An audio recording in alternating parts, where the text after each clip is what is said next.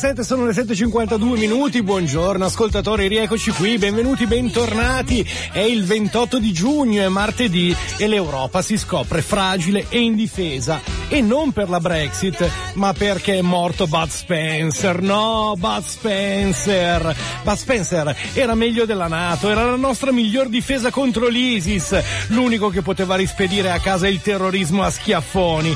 Mannaggia, e adesso come facciamo? Non ci resta che Terence Hill, che però ormai ha messo la tona che al massimo può provare a convertire il califfo. Cavolo, anche Bud Spencer, ora però anche basta, forse è arrivato il momento di togliere a Dio sto maledetto album delle figurine. Bowie, cielo, Prince, cielo, Cruyff, cielo, Silvio, manca, sì, manca. Bud Spencer invece, cielo, e anche Mohamed Ali, uno dopo l'altro, cosa che mi fa pensare che Dio stia organizzando il più grande match di tutti i tempi, roba che in confronto Don King è davvero un dilettante. Rumble in the Clouds, il vincente sfida Rocky, e se fossi Stallone comincerei a toccarmi le balle. Grande Bud, grandissimo, cara la mia Lorenza Ghidini, a te piaceva Bud Spencer o era roba virile da maschi, tipo la versione cartonizzata del Fight Club? A me piaceva Terence Hill, e lo sapevo. Allora, mio primo film al cinema di Bud Spencer, Anche gli angeli mangiano fagioli, ultimo film, adesso non ricordo la cronologia, però o lo chiamavano bulldozer o uno sceriffo extraterrestre, molto, molto extra e poco, e poco terrestre. terrestre. Eh sì, e poi al centro naturalmente quel caposaldo della cinematografia contemporanea che altrimenti ci arrabbiamo, che tra l'altro conteneva il più celebre aforisma di Bud Spencer e degli aforismi in genere, che era: non c'è più cattivo di un buono quando diventa cattivo. Proprio così, Bud Spe- lo facciamo l'omaggio a Bud Spencer? Eh, tu fai la la la la la la e io faccio bom bom bom bom bom bom bom bom bom. La la la la la la la la la la la la la la la. Bom bom bom bom bom bom bom bom bom bom bom bom. Sai che non pensavo che ti saresti prestata all'omaggio a Bud Spencer senza Gra- neanche essere preparata. Questa eh. me la paghi. Per fortuna è l'ultima settimana, caro eh. Gianmarco, cari ascoltatori. Il demone del tardi va in vacanza venerdì. Sì, anche perché ci sentiamo tutti e due come se fossimo stati presi a pugni da Bud Spencer. Queste sono le nostre condizioni psicofisiche. Ancora qualche giorno e poi tutti quanti in Dumbaghi a festeggiare a birra e salsicce. Tanto, a proposito di omaggi musicali, va detto che Bud Spencer ha contribuito a un pezzo fondamentale della colonna sonora del Novecento, perché il suono dei pugni di Bud Spencer vale per il sound del Novecento più o meno come Satisfaction degli Stones o Imagine di John Lennon. Non ti seguo più, però passiamo ai giornali, va. E siamo alla sperimentazione. I giornali che titolano, per esempio, la Gazzetta dello Sport di questa mattina: Godemos, questo Mamma è il mia. titolo. Italia incontenibile, sgretolata la Spagna eh, due a zero, eh, due sberloni di quelli che sarebbero piaciuti a Bud Spencer. Ma accanto all'esultanza di Conte va segnalata anche e soprattutto la coerenza di Oxon. Nessuno come Oxon ha dimostrato di saper rispettare il volere degli elettori. Il popolo ha detto: l'Inghilterra fuori dall'Europa, benissimo, fuori dall'Europa. L'Islanda invece remain, grande Islanda. Il mio tifo va tutto lì, perché Conte mi è sempre stato sulle balle, ma questo è un dato soggettivo. Non c'è naturalmente solo l'Italia del calcio, che però si prende gran parte delle prime pagine. Tutto il resto è Brexit, verrebbe da dire, ma anche il voto spagnolo. Sì, Brexit e voto spagnolo. Il Corriere della Sera apre ancora con borse in caduta, Londra bocciata. Um, ovviamente eh, c'è la foto degli azzurri vittoriosi, e in prima pagina del Corriere vi segnalo anche un'intervista eh, molto speciale fatta da Lorenzo Cremonesi in Libia.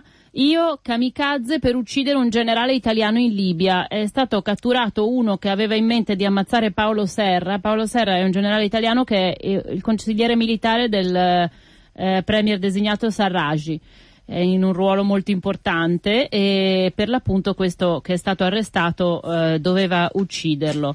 Eh, anche su Repubblica: Brexit e scudo bancario, ecco le tre ipotesi allo studio del governo, perché come sapete sono i titoli bancari più esposti a questa crisi dei mercati che ha seguito il voto di giovedì, e i titoli bancari italiani in particolare. Quindi il governo Renzi al lavoro per mettere in sicurezza eh, le banche italiane, e eh, già che ci sono, eh, stesso argomento sul manifesto senza vie d'uscita, e ci sono sulla foto di prima pagina Renzi, Merkel e Hollande, che come sapete si sono visti eh, ieri sera per decidere eh, così.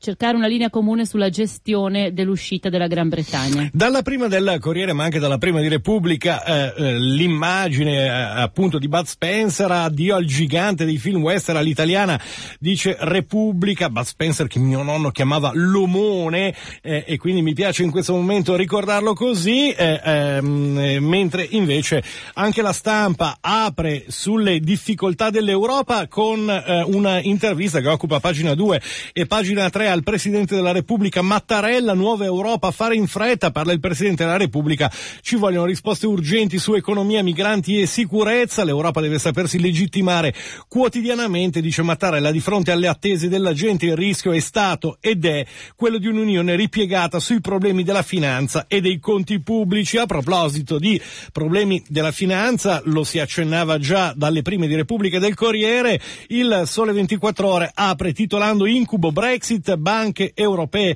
sotto attacco, forti tensioni sui listini, Piazza Affari la peggiore, meno tre virgola novantaquattro, ma è stata una giornata per eh, la borsa eh, micidiale che non si vedeva eh, dai eh, tempi della crisi Lehman Brothers. Intanto il Sole ventiquattro Ore mette in prima anche il cosiddetto rischio sovrano, Standard and Poor's e Fitch tagliano il rating, Londra ha perso la eh, tripla A, e poi ehm, si racconta di come Osborne stia preparando lo scudo. Non è solamente eh, un problema inglese quello dello scudo, vedremo che c'è anche, ci sono anche grandi manovre per i rischi che corre il sistema finanziario italiano, in particolare il fragilissimo sistema bancario, ed eccole qua le banche sulla prima di Milano Finanza, banche K O, uno scudo vero, altra seduta di burrasca per le borse, pioggia di vendite su tutto il credito eh, U E, il L I V del Regno Unito può aprire un varco su aiuti di Stato e rivisitazione del bail-in. Ancora qualche segnalazione dalle prime pagine. Su quella dell'Unità c'è un intervento di Matteo Renzi, cosa dirò ai ventisette premier dell'Unione Europea. Oggi c'è il Consiglio Europeo, il titolo di apertura è un piano per l'Europa, l'asse Renzi, Merkel, Hollande può rianimare la U E.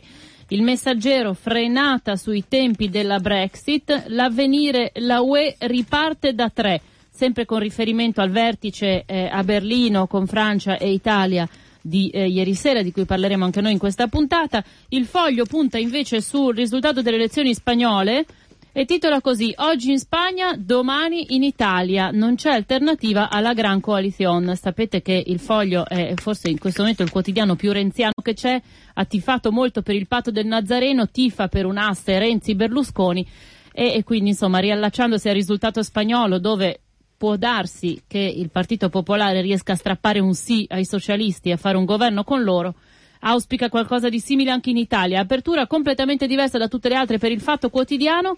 Eni, complotto anti-Descalzi, pressioni sul giglio magico. Eh, dopo leggeremo eh, qualche riga. Eh, il Fatto ha scovato un'inchiesta che è in corso da parte dei P M di Siracusa, Eh, una specie di complotto per destituire il vertice eh, dal vertice dell'Eni Descalzi, sostituirlo con un altro, diciamo, di un'altra cordata, e per arrivare a questo sarebbero stati sondati anche gli uomini più vicini a Matteo Renzi, Renzi che è eh, quello che ha messo su Descalzi, sostanzialmente l'ha, l'ha messo in, que, in quel ruolo. Pressioni sul giglio magico proprio perché con Lotti, Carrai e, e, e un, un altro imprenditore che non mi ricordo più come si chiama, molto vicino a Renzi, Eh, stavano provando, secondo la procura di Siracusa, a destituire eh, Descalzi. Siamo in ritardo, le otto e zero uno, subito alla linea al G R per i titoli delle auto, poi vediamo le altre notizie che troviamo sulle prime e, e completiamo lo sfoglio delle prime pagine di oggi.